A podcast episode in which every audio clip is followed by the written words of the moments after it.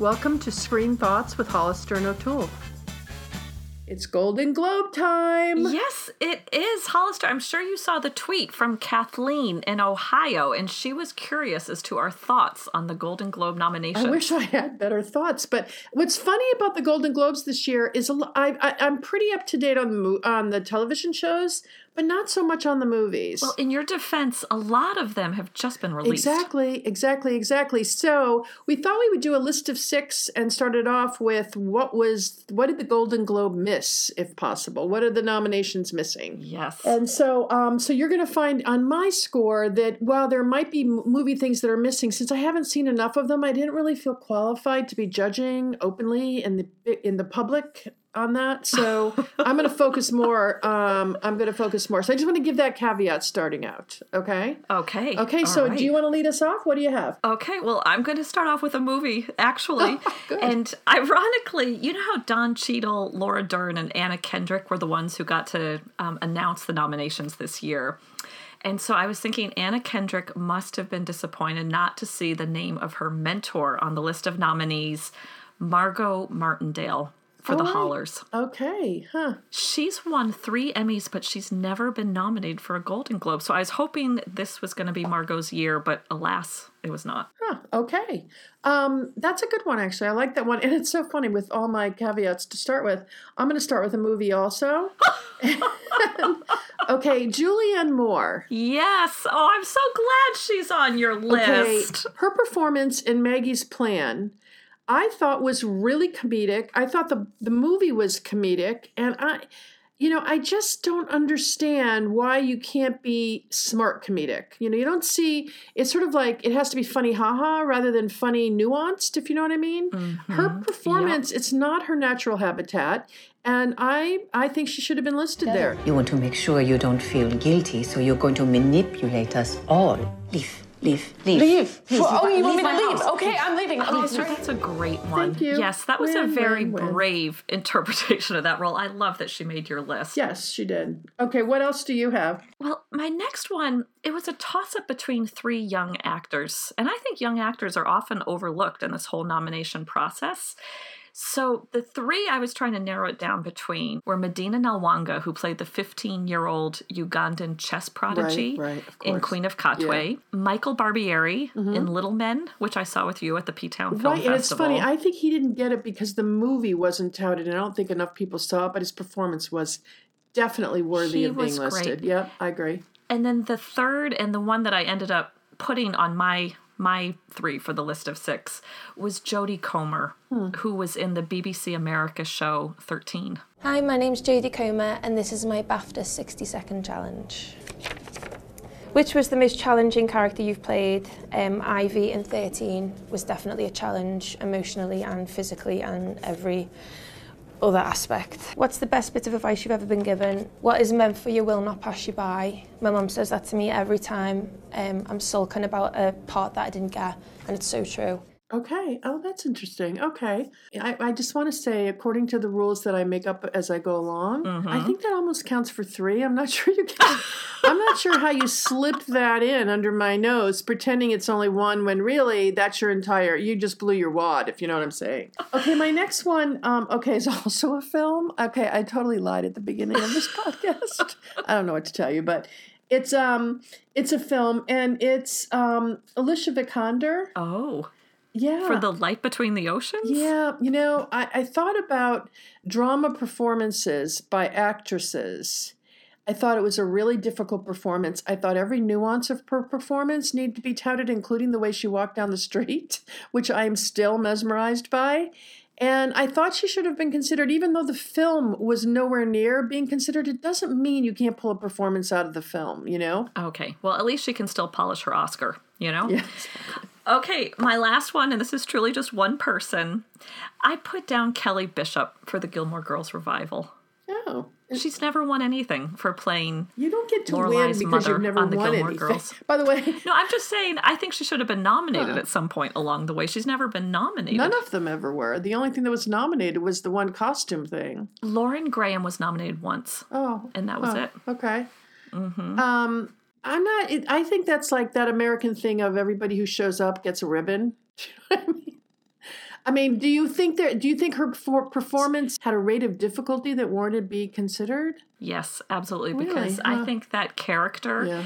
could come across as too harsh, but I think she infused it with humanity and a point of view that made it really interesting to watch. Well, that you know, it's interesting. I'm not sure. I I'm not sure I'd give it that degree of difficulty, but you go, girl. I think it's because she makes it look easy. Okay, and then my last one is also a movie.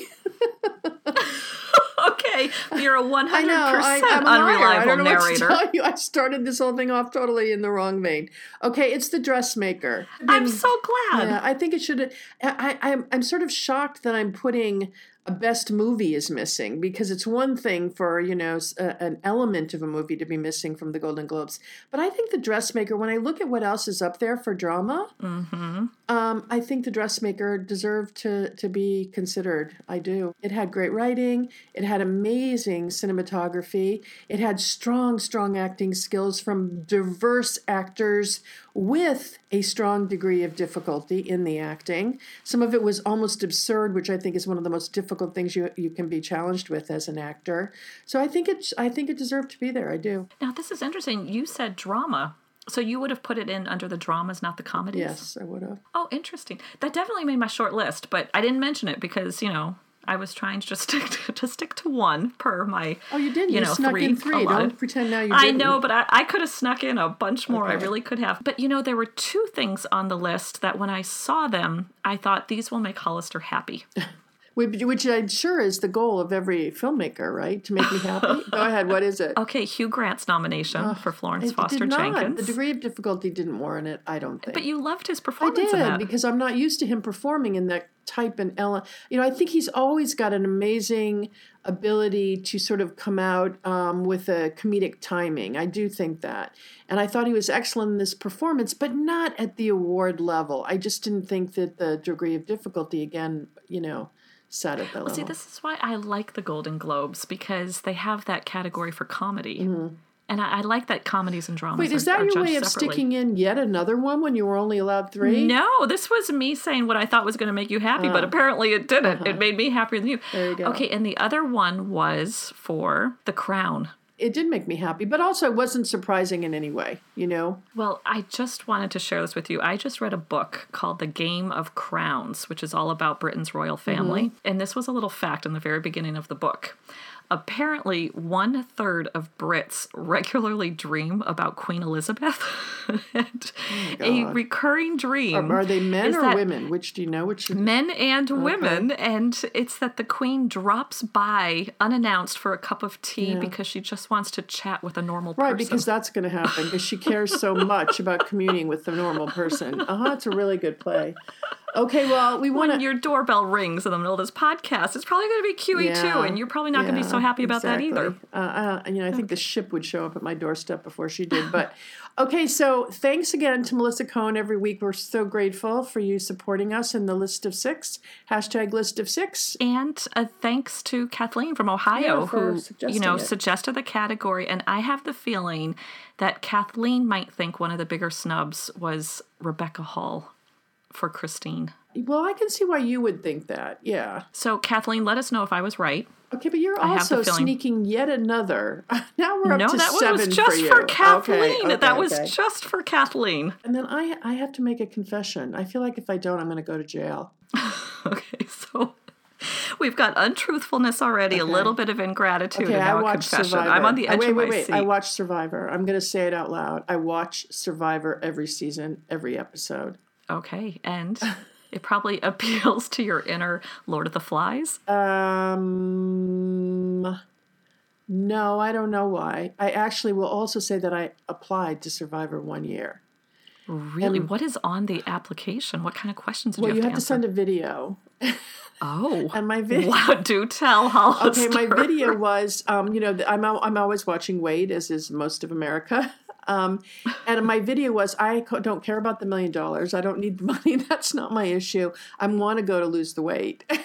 so, and so my goal in staying on longer and longer and being somebody in marketing and strategy, my goal would be, you don't have to worry about the money. I'll give it to anybody you want. I don't care.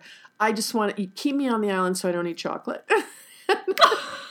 So, and I thought it was very clever and everything else. But my daughter, about whom I'm not allowed to speak, as we all know, right? Not allowed to mention her. She said that if I ever went on, I think you're about as good at sticking to the rules as. I am well, here. you know I'm not. Okay. Okay. She said that if I went on Survivor, that I was no longer her mother. That she was like maybe I don't know. She was 12, maybe. So You would just be decommissioned.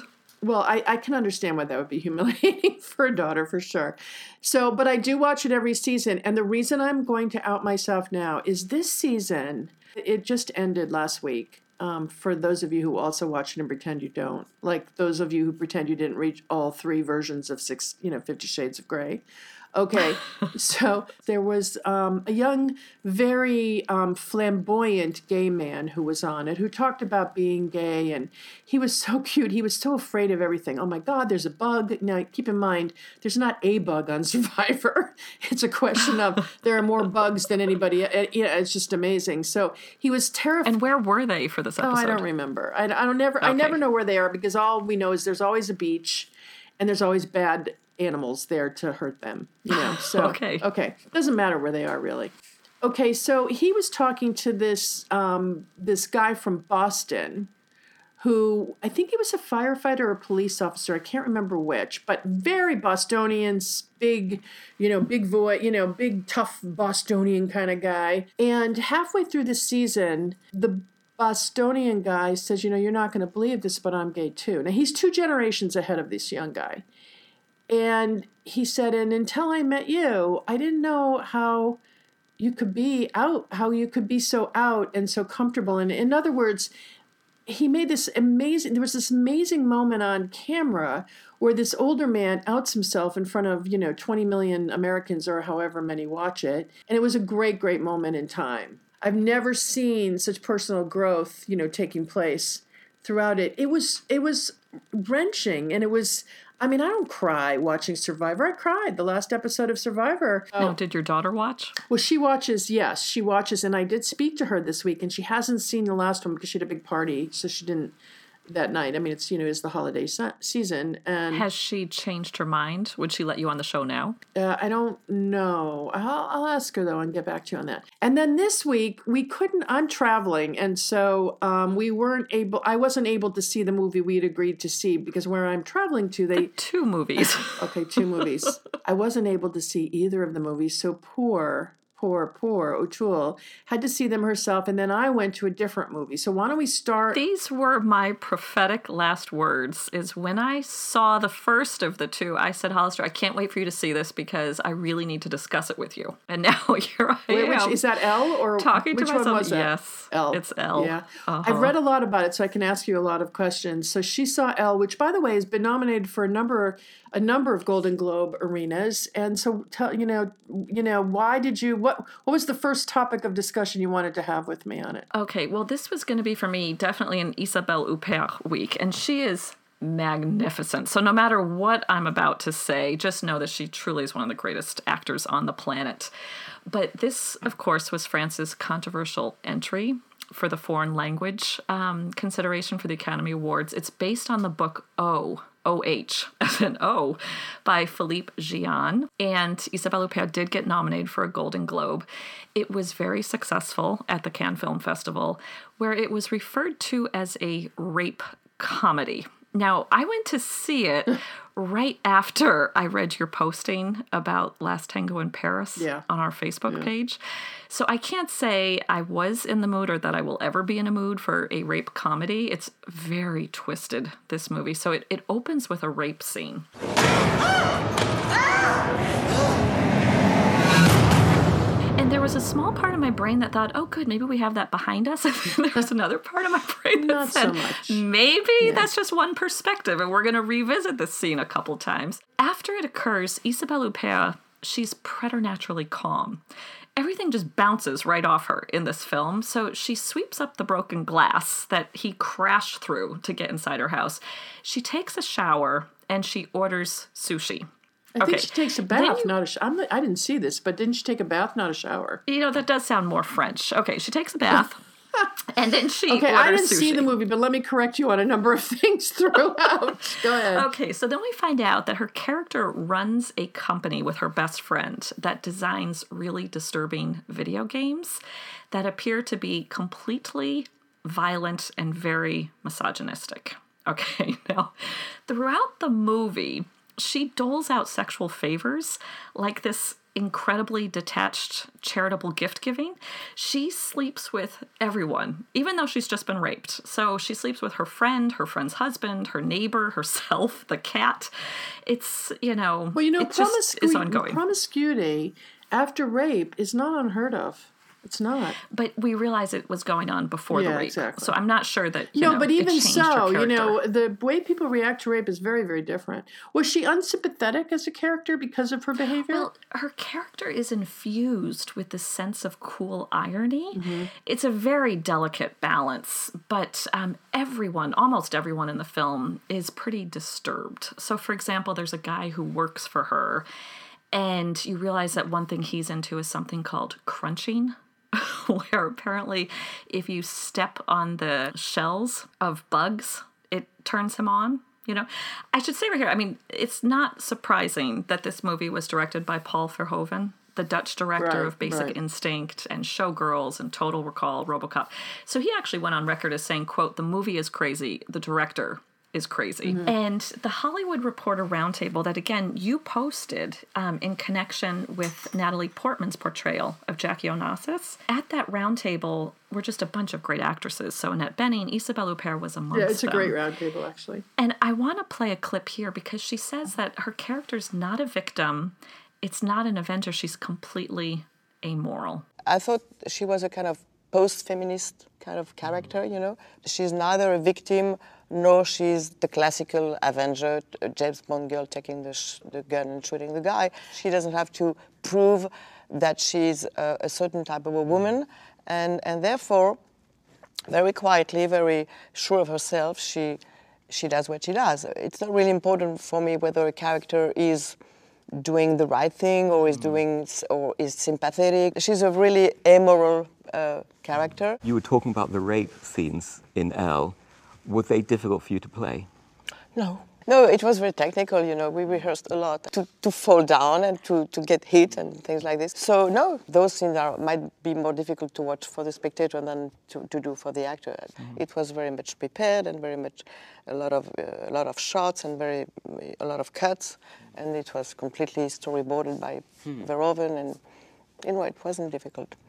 You didn't talk to him about the character. And he didn't talk to me either, you know. So, so what did we say? Just hello and goodbye. hello in the morning and. Uh...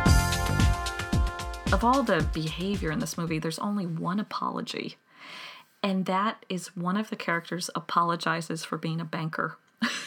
he says Well, he he has no should. I'm so sick of bankers. but right. as you know but as for all the other felonies and wrongdoings you know don't don't wait for an apology while i was watching this i was thinking okay this this movie kind of melted my mind but i was very glad it was in french because if it's going to be in a language let it be in french i think there's a reason why french women live longer than mm. women anywhere else in the world except maybe japan and maybe there's also a reason why they consume more prozac than you know many other people around the world but um, it reminded me and i know that you probably have stopped watching The Affair. I have stopped watching it, yeah. In season three, they introduce a new character who's a visiting professor from France.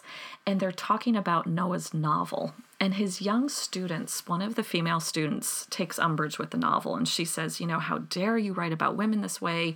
In our society, women are victims. And this is just another example of how we're victims.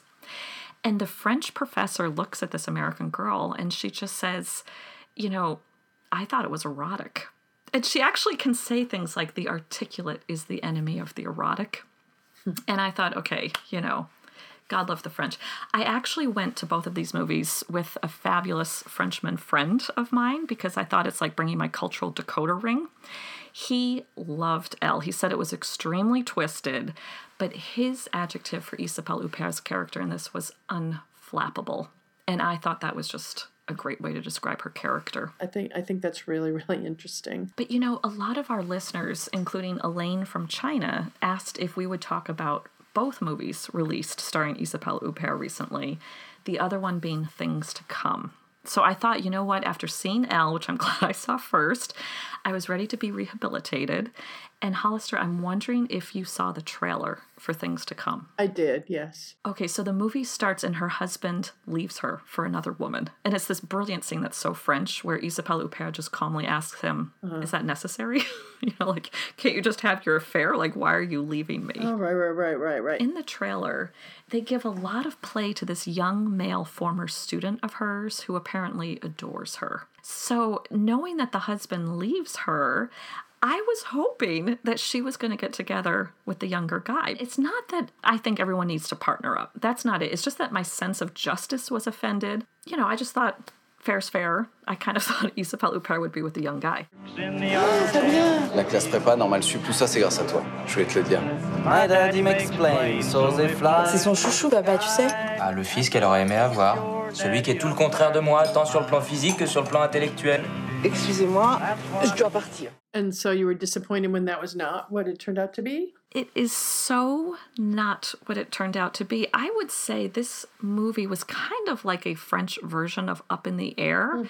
And by that, I mean that at the beginning of the movie, she has everything. She lives in Paris. She teaches philosophy, which is so revered in France. She looks great in suede. Her students adore her. And then by the end of the movie, I felt torpedoed and desolate. I mean, she loses her husband, her publishing contract, her mother. She just ends up with a cat she's allergic to. And I found it bleak instead of liberating. You know, it's been a, it's been a month of bleak things that we've been watching. I'm afraid. And the thing is, you know, I, I definitely tried to deconstruct it after I saw it because I thought, you know, deconstructing sounds a little like a French thing to do. There were a few lines that turned me towards bleak where if they hadn't been in the movie i might have felt like she was still driving the bus Like, can you give yeah? What? Give me one of them. Yep, she's talking to her her young protege. And she says, Well, you know, women over 40 belong in the trash bin. He's like, Surely you don't really think that. And she's like, No, I do. Her answer should have been, "I don't think that, but I'm sure you do. You just don't know you do." I don't think it should have been that either. I think it, it should have been, what did Nora Ephron say? Be the heroine of your own story. Yeah. You know, so there's an unsettling moment where this protege seems to turn. And he says to his girlfriend, I wasn't very nice to her, but I think she took it okay. So he turns out to be pretty smug. And, you know, another portrayal of an anarchist where he's in this beautiful stone French farmhouse in Brittany, drinking wine and enjoying cheese and smoking cigarettes. And I thought, well, if that's what it takes, I mean, I suppose I could be an anarchist too. Well, we've just gone we've just gone through the whole plot of the movie. What do you think the acting was great? Do you think I don't feel like there was a lot of uh-huh. plot. I I felt like the title in English, Things to Come, L'avenir or the future in French. I'm not sure those things ever arrived. I kept waiting for something to so happen. So it was an unfulfilled expectation when you Well, saw it. Plus, it was more depressing than the trailer would lead you to believe, where she says she's too old for quote radicality. But it's very interesting when you see the films back to back because in both, there's a lot of similarities. She's got a problematic relationship with her mother, who's not long for the film. She has a black cat. She ultimately lives alone. She's got great clothes. She's got a love interest of some sort, and I use that term loosely with a younger man. She's got an adult child who reproduces in the course of the film. But in both, I found them a little antiseptic, where I wasn't really sure what she was feeling or who she was really Now- close to. Now, Elle is up for a number of awards, and in fact, Best Actress with her in it. Is the other one up for any of? Did, did the other one meet the same standard? So, so the the the idea out in the field is that Elle far surpasses the second movie. But I think it might just be because of its provocative nature. yeah, And it's interesting because as a character, it's almost as though she's a film negative of the character from one film to the other. Right. So in one, she sleeps with everyone, everything that moves. In the other, she's a philosophy professor who's just happy inhabiting the cerebral realm alone. Hmm. And so, ironically, it's the one where she plays the rape victim. And again, you can dispute the terms, where I had the feeling she had more agency. In things to come from the trailer, I thought she'd be filled with agency, and yet I, I wasn't left with the feeling that she had any. Yeah. Okay, and now here's another clip I want to play from Isabelle Huppert. She's asked if she's ever in her long and storied career played a role that changed her thinking about life. And here's her answer. I found it so interesting. No. No. No. But no, Are you serious? You've done like 60 films or more. never changed anything. No. Hmm. Why didn't it change anything? life is here and doing roles is here. It's it's mm-hmm. completely separate. I mean, for me, acting is never about learning or it's just about doing it, the present time. It's something between consciousness and not consciousness. It's mm-hmm. a very, very special state of mind, which is close to a state when you're a little drunk, you know. I mean, you have an incredible awareness of what you have to do, and yet you lose consciousness of something else, you know. I think when you act. And this is what I find actually, many, several times a day, every time I act. But then when it's over, it's over. You know, it mm. doesn't, it doesn't pursue me, it doesn't follow me. I mean, you know, I have nothing to do with these people. You know. I still feel from what you're saying that I want to see Elle though. She is a magnificent actress. She really Yeah, is. But she I would love to hear from our listeners. So Elaine in China and all of you out there, let us know how you how you felt about the movies. Screenthoughts at gmail.com. C'est extraordinaire. Oh, O'Toole did send me. I'm in New York City. While she was seeing all these, you know, very heavy, serious films, I went to Fences. Which seems even heavier. Well, I will say that you know, since you, it makes Manchester by the Sea seem like a comedy. So, Wow. Fences is the screen adaptation of the Pulitzer Prize-winning play by August Wilson. Uh, he wrote it, I think, in 1985, and at that time when it came out, and James Earl Jones played the protagonist that uh, Denzel Washington plays. Roy in the film now, it was touted as sort of the um, Willy Loman. It's you know racist version of Willy Loman's uh, Death of a Salesman, and it was very very big on Broadway. And then it came out again in 2010 on Broadway, and Denzel Washington and Viola Davis, who plays his wife in this, uh, they both won the Tony that year when they played those roles. And then they come to this film adaptation of it, which Denzel Washington also directed. So here they are playing the roles they played on stage for many months in the film. And originally, uh, Paramount, which put the film out, said that Tony um, Kushner was going to do the screenplay for the film, but instead they used Wilson's script for it. So they used a playwright script and that for was the his film. first screenplay, right? Well, he died in 2006, so he never saw it come to fruition. So I think it was what we could say his first and last screenplay. I mean, I want to start with that background because I think the two weaknesses in it is that I think that Denzel Washington and Viola Davis, who, by the way, are both putting in, you know, Academy Award-winning performances in this film, I think that they played it on the stage too many times and they couldn't leave the stage behind and show up at a cinema Interesting. with their performances. Yeah.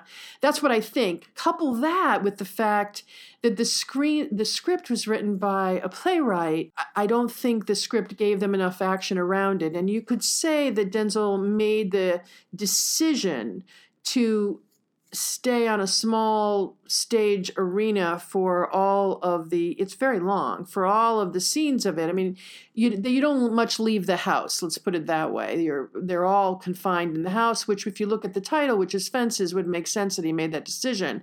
But i think it was the wrong decision because when you couple all those things together it's the only weakness in what i think would probably be the film of the year you know with, with if if if there could have been a few times we left the stage of the home in which they're living, which is where where everything takes place. So, you know, that's the the first point that I want to make about it. And also, it's coming out uh, on Christmas Day. It's got a it's got a small group of places you can see it now, but on Christmas Day it's coming out.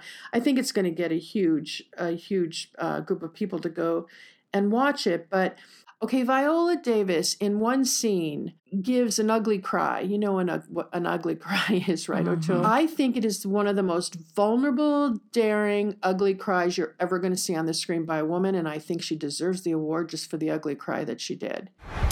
It's not easy for me to admit that I've been standing in the same place for 18 years. Well, I've been standing with you. I gave 18 years of my life to stand in the same spot as you. She first came on my radar with that scene stealing turn in doubt. I know. She's so talented. She is so willing to jump off a cliff. Mm-hmm.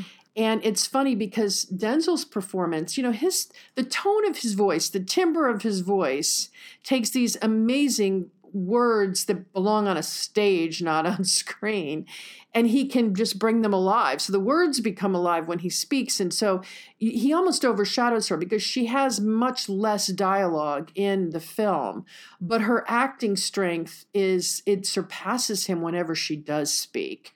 So, and they're both brilliant, don't get me wrong. But I think she is you know, again, I always think degree of difficulty should matter in these awards, and both those roles are extremely difficult. There's one point in time when she has to make a decision as to whether to make some small person pay for the sins of, of someone else. I don't want to give anything away because it's very important to not have it if you haven't seen the play already. And you just think she's not going to make the decision she makes. And then when she makes it, you just know that she's, you know, she did something that you probably wouldn't have done, but that is absolutely the right thing to do. I mean, it's there are twists and turns in this that are so well done. Alistair, Did you see- I was curious. What about the actor who plays their son? Hey, Pop. Mm. Can I ask you a question? How come you ain't never liked me? He's very good, but they're so big and his role is so small in comparison mm-hmm. that it's very hard to even talk about him in the same breath. But everybody in the film is very good, believe me. Everyone, but they're but they're such minor roles. You know how you know it's so funny because Viola Davis, when I was going through the Golden Globes and I saw Best Actress, and I was like, oh my God, how could she not be in this Best actress in a drama and then she is up for best supporting actress in a drama which is a joke because she's not a supporting actress but you did say he has you know, a lot she, more dialogue well he does but she's in the scene and she's performing in the scene just without the words mm-hmm. but it's not a supporting role it is an equal role it to it does seem you know, pretty arbitrary yeah. how they slot some of these well people. i think they slot them to make sure that they're going to have the best shot at actually winning a supporting role should really be a role that if that person was missing, it wouldn't be the end of the world in the film. You know, she's paramount to the you know, film. She really this is. Is another but... example for what you just said. Have you seen the trailer or the film for Lion? Starring Dev Patel. No. Dev Patel seems to be in almost every scene of the trailer. By the way, he, you know, lucky him. That guy has had amazing. He's had amazing, but he was nominated yeah. for best supporting. And in the trailer, exactly. it seems like he's examples. in every single scene. Know you know. Well, also, what's interesting about Lion is once again the Weinstein brothers, who always seem to do very well at, at awards time, and often people will say it's because they know how to get their face in front of you to be nominated, you know, which is that a uh, whole what's happening in the politics behind all of this. And one of the things that I read, I haven't seen Lion yet, but I will see it before the Academy Awards, surely. But one of the things they're saying is that it was the Weinstein brothers that got Lion on the roster for this. That doesn't necessarily deserve to be there. I haven't seen it yet, so I can't speak to that. But here's the here's the thing. I thought about Roy as a character, and Roy is this man who's gone through great hardship. And again, I don't like to walk through, you know, here's what happens in the film, but uh, he's a very complex man. And here's the thing: he's the juxtaposition of opposites. So he's illiterate, but the most verbally articulate person. Okay, can't write, but when he speaks, it's as if he were a writer. You know, in other words, so he has this this this series of attributes around him that are so filled with opposites that make him you have to have that in a character and I remember you know that fabulous o'toole who does screen thoughts? One of the things she, you said a couple of uh, maybe a month or so ago and we were i think we were talking about great court scenes in film. And you said for a film to be really really good in a, in in court you have to have equal adversaries in the courtroom it's like a, a mental boxing match. Exactly. And I thought that was really, really interesting. And I, sort of stuck with me. And then I thought that, you know, we all have different selves inside of us. And here's Denzel Washington playing this man, Roy, who it's almost like he has all these opposites inside him and they're of equal value and equal power within him. So when they come out, it's like he can be extremely kind and gentle and vicious and and and authoritative and and violent you know in a very ugly you know way. And i think it's one of the best things about the film and what makes it one of the great films of this this season for sure. I'm thinking it doesn't have a happy ending. Honey i keep telling you over you know you won't listen to me. I, I try. I don't know how to get you to the end but you know, there's no such thing as the happy, you know, you've got mail ending where the balloon goes up in the sky and you roll your eyes and go, seriously? You know, it's just not like that. But it's not a, no, but here's the thing it's not an unhappy ending. You know, the thing you didn't like about about Manchester is that you said it was without hope, and it's not without hope at all. And many, many things in it are have happy endings, and the pain that's been caused by by the family throughout it also, you know, does keep its scarring value on the individuals as they go through it. So I think for sure this is going to do really well during during season. And hats off to Denzel Washington, who the other thing he he's very physical in this role where he he plays a garbage collector who's clearly a great athlete but has had years standing on the back of a garbage truck you know lifting up heavy garbage cans and putting the garbage into the truck etc he picks them up and, and puts wa- them down. Yeah he does. And he but he walks he walks and you know the toll you know that he's a great athlete because he still walks with that athleticism, but you also know the toll the backbreaking labor he's done all these years has taken on his body and how he has to adjust his body to walk with it. Whereas most, you know, the scenes that we see her her in, she's stationary she doesn't move and so everything is done through her face. There's we're not her physical being is not as active so it's not as paramount. But the opening scene of the movie and i want to talk about this because i think it also gives you this sense of excitement. So the opening scene is is roy and his friend are leaving their job and they're walking home. And so it's a walk and talk right out of sorkin's west wing Oh, Sorkin, who you might ask? You know, Sorkin. It's bam, bam, bam, bam, bam conversation. Okay, and then no one ever moves again. Oh. because once they get home, we never we never we never get to leave the home often after that.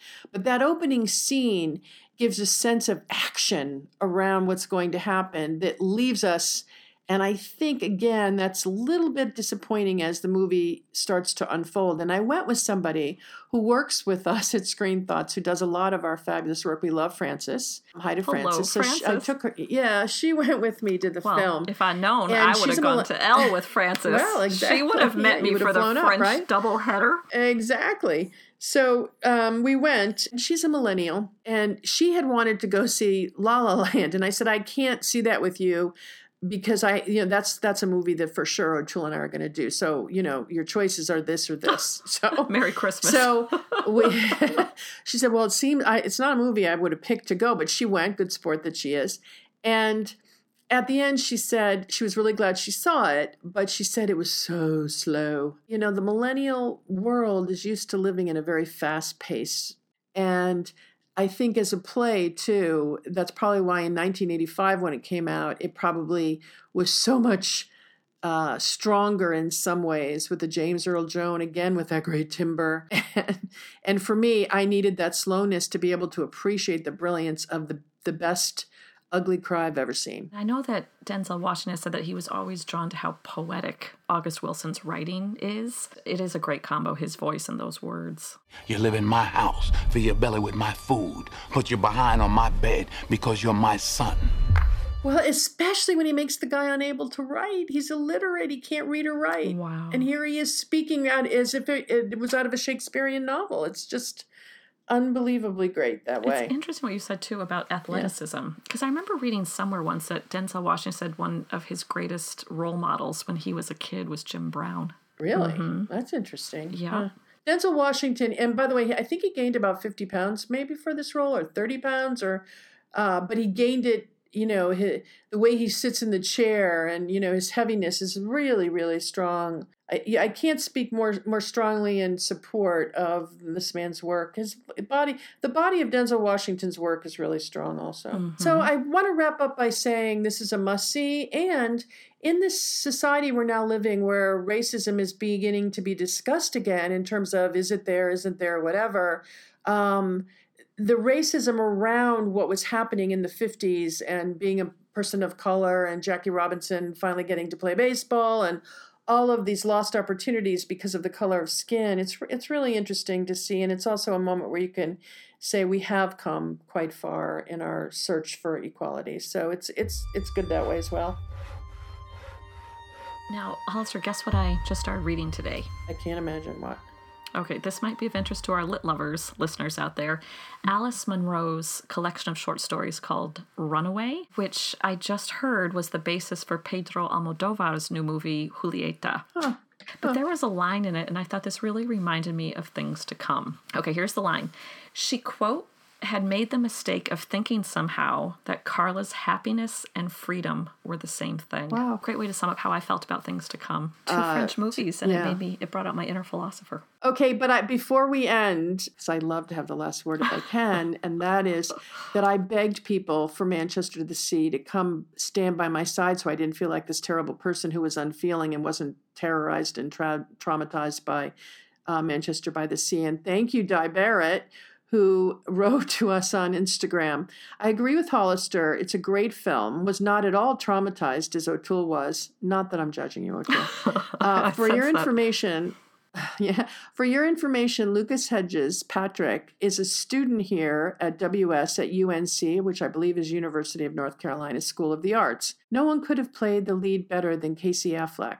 First noticed him, the only thing I remember about the film, the assassination of Jesse James. Now, I never saw, we talked about some of the films he'd been in. I He never was nominated for an Oscar for Okay. I think I'm going to go see that film based on that. So thanks for your input. Well, I know you love to have the last word, but A, any movie where if you're the brother with congenital heart failure, you're the lucky brother, still traumatizes me. But the other thing is, um, I, I think I'm going to go call Frances and go watch La La Land. Well, you, well, uh, I know I'm going too. Yeah, you can't leave me out. I, I waited for you. So you enjoy this holiday season of super movies and fun things to watch on the screen. Happy holidays. You know, bonsoir.